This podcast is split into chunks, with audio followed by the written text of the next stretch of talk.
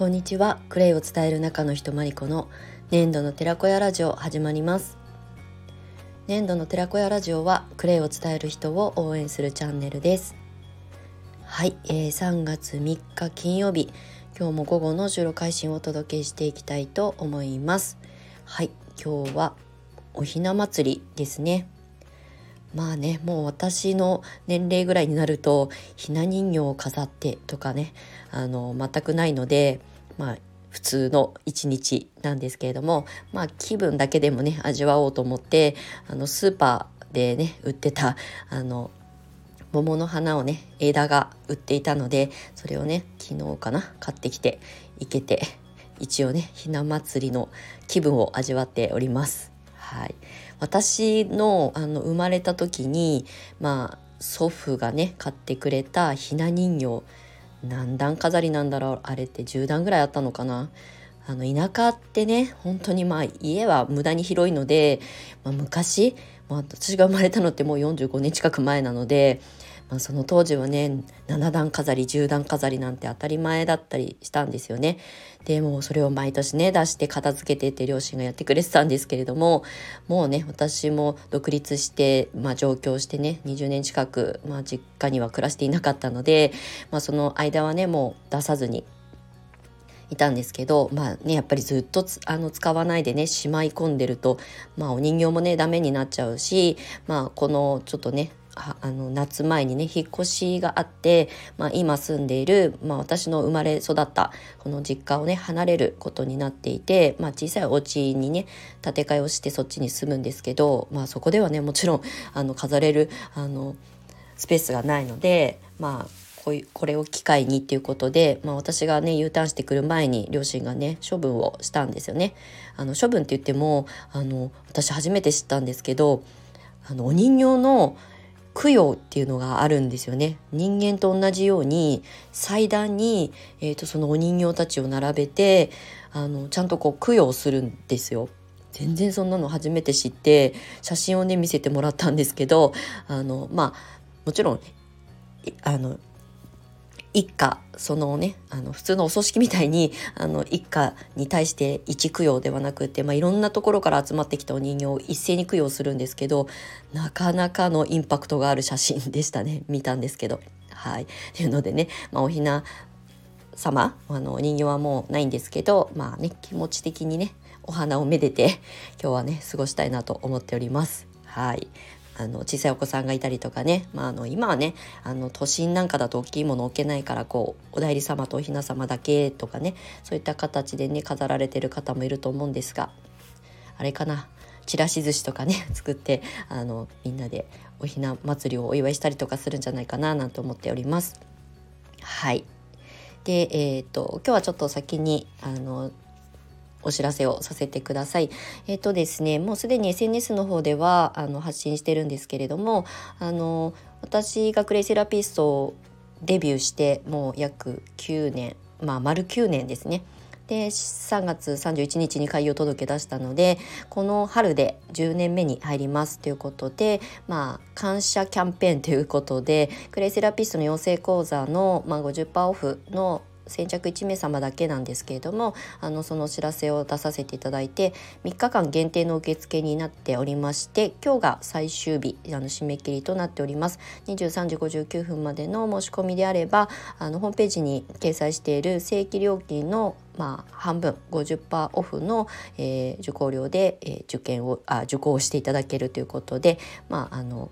ちょっと短い期間なんですけれどもキャンペーンということで、えー、掲載させていただいております。はい、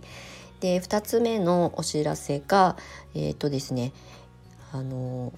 まあそれと同じ、まあ、期間にねあの募集今日で締め切るんですけれども、まあ、全国に対面講座出張で伺いますということで、まあ、それはねちょっとあの先にお話ししたキャンペーンと併用はできないんですけれども、えーと、今基本的にはクレイセラピスト養成講座はあのオンラインが主体になっているのであのまあ画面を通してでしかお話ができないんですけれども、まあ、全6回の講座のうち、えー、と1回はあの私が出張でどこにでも行きますっていうことで、まあ、その1回の講座の中にある程度詰め込んであの1回の、対面講座でできる限りのことはねお話をさせていただきたいなというふうに思って。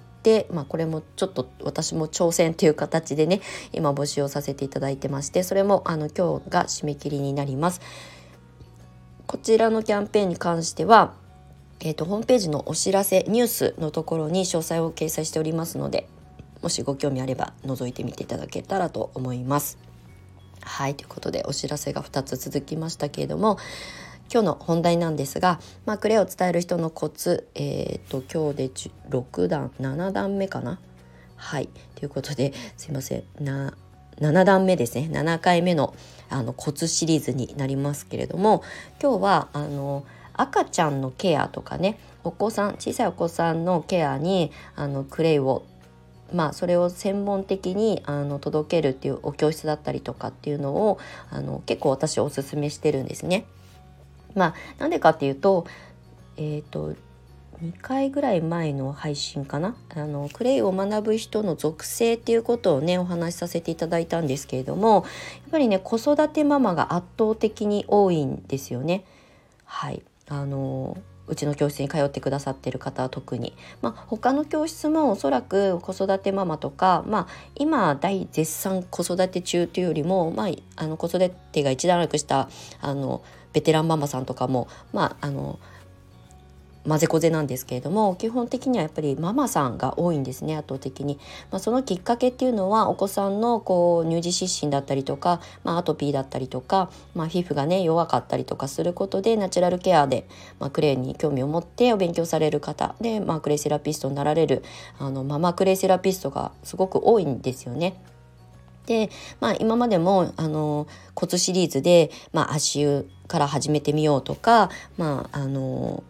ワークショップをね物販してみようとかねそういう形でねビジネスモデル的なお話をしてきたんですけれどもあのクレイセラピーの本当にすごくいいところは近畿事項が本当に少ないっていうかほぼないに等しいんですよね。金属を錆びさせてしまうということが、まあ、唯一の近畿事項でそれ以外はねあの使い方取り扱いについての注意はありますけれども、まあ、使う人を選ばない年齢も性別もあの問わないであの使える汎用性の高いあの自然療法あのセラピーなんですよね。で赤ちゃんの沐浴から使えるのであの入浴剤でねあの赤ちゃん用のものをわざわざ買わなくても石鹸を使わなくても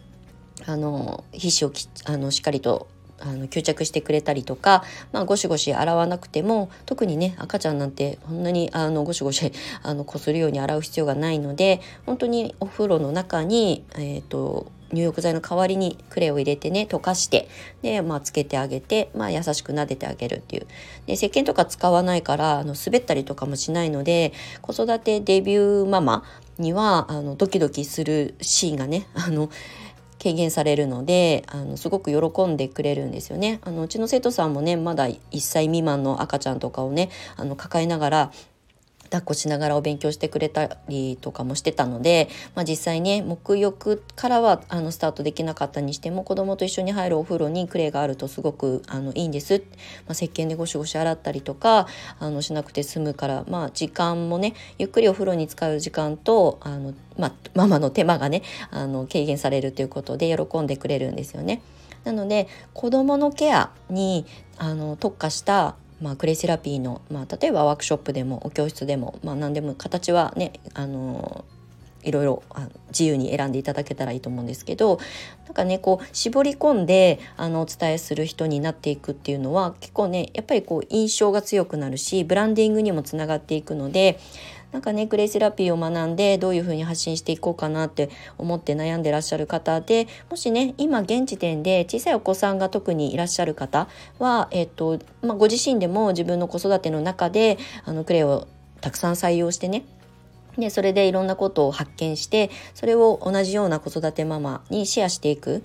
で、まあ、子育ての中で特に皮膚とかの悩みに関してって、まあ、どうしてもね日本っていうのはくあの 国を挙げてじゃないですけど、まあね、あのお薬社会なのでね、あの皮膚科に行ってお薬をもらって、まあ、最初は優しいステロイドから始まってどんどんそれが効かなくなって強くなっていくっていう、まあ、私もステロイドを長くまあ、愛用してたわけじゃないんですが、まあ、それ以外の術を知らなかったのであの知識がなかったのでねステロイドにすごい頼ってたんですよね何十年も。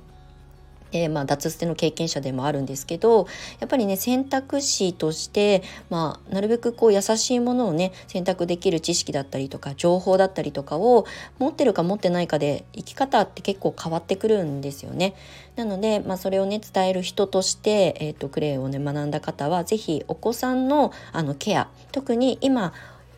実際自分が子育てをされてる方にぜひぜひあの取り入れて、まあ、そういう同じようなママさんたちに届けていっていただけるといいなっていうふうに思います。なんかねやっぱりこうあのこ自分のことはあのある程度の何かしらが起きても我慢したりとかねあの自分のことは自分で選択してケアしていけると思うんですけど小さいお子さんはねどうしてもご両親があの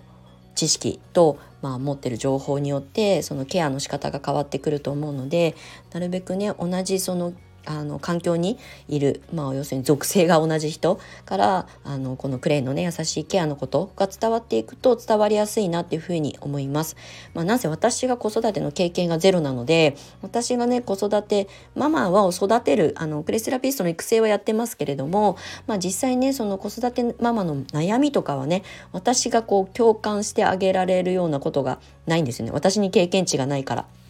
だけど子育てママ同士だったら悩みだったりとかね。まああの似てきたりとかすると思うのでそういった悩みをあの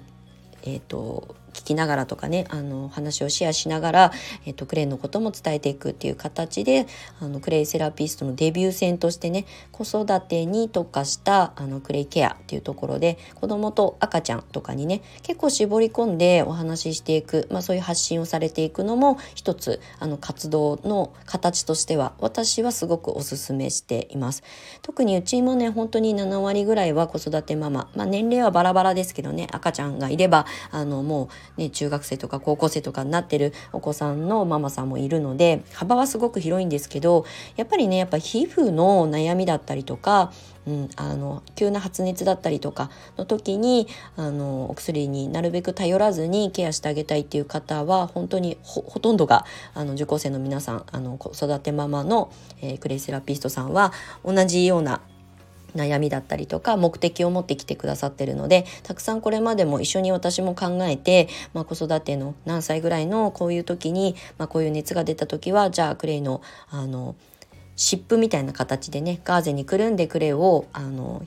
冷えピタシートの代わりに使う使い方があったりするんですけど、まあ、そういったケアまあ、これは対処療法というかねお手当としての使い方になるんですけれども、まあ、そういったことのね情報を持ってるか持ってないかだけでママもあの慌てずにね済むんじゃないかなっていうふうに思います。なので等身大で、えーと、クレイのことを伝えられるあのママクレイセラピストさんは是非あの赤ちゃんとかお子さんのケアに特化した、まあ、ワークショップだったりとか講座なんかを展開されるといいんじゃないかなっていうふうに思います。はい、なんかねこれからまたあのクレイを伝える人のコツシリーズこうやってお話しさせていただいてますけど、まあ、コンサルという目線っていうよりももうちょっとあのライトな形でどういう方に、まあ、クレイの、まあ、伝え方ですよね。どういう形で活動していけばいいのかということのご相談をねあのお受けできるような形であのセッションみたいなのをねあのこれからあの準備していこうかなっていうふうに思っておりますので今クレイを勉強中の方、まあ、もうすでに資格など取られてる方、まあ、ちょっと勉強したけどブランクが空いてしまって、うん、少し不安なんだよねなんていう方のお役に立てたらいいななんて思ったりもしています。はいということで今日は、えー、クレイを伝える人のコツシリーズ第7弾ということで、まあ、赤ちゃんとか子供のケアにあの使えるクレイのあの使い方をシェアしていこうということをお話しさせていただきました。はいまた何かお役に立てることがあるといいなっていうふうに思います。はい、ということで今日も最後までお付き合いいただきましてありがとうございました。えー、また次回の配信でお目にかかりましょう。はい。では素敵な午後をひな祭りをお過ごしください。年度の寺岡山理子でした。またね。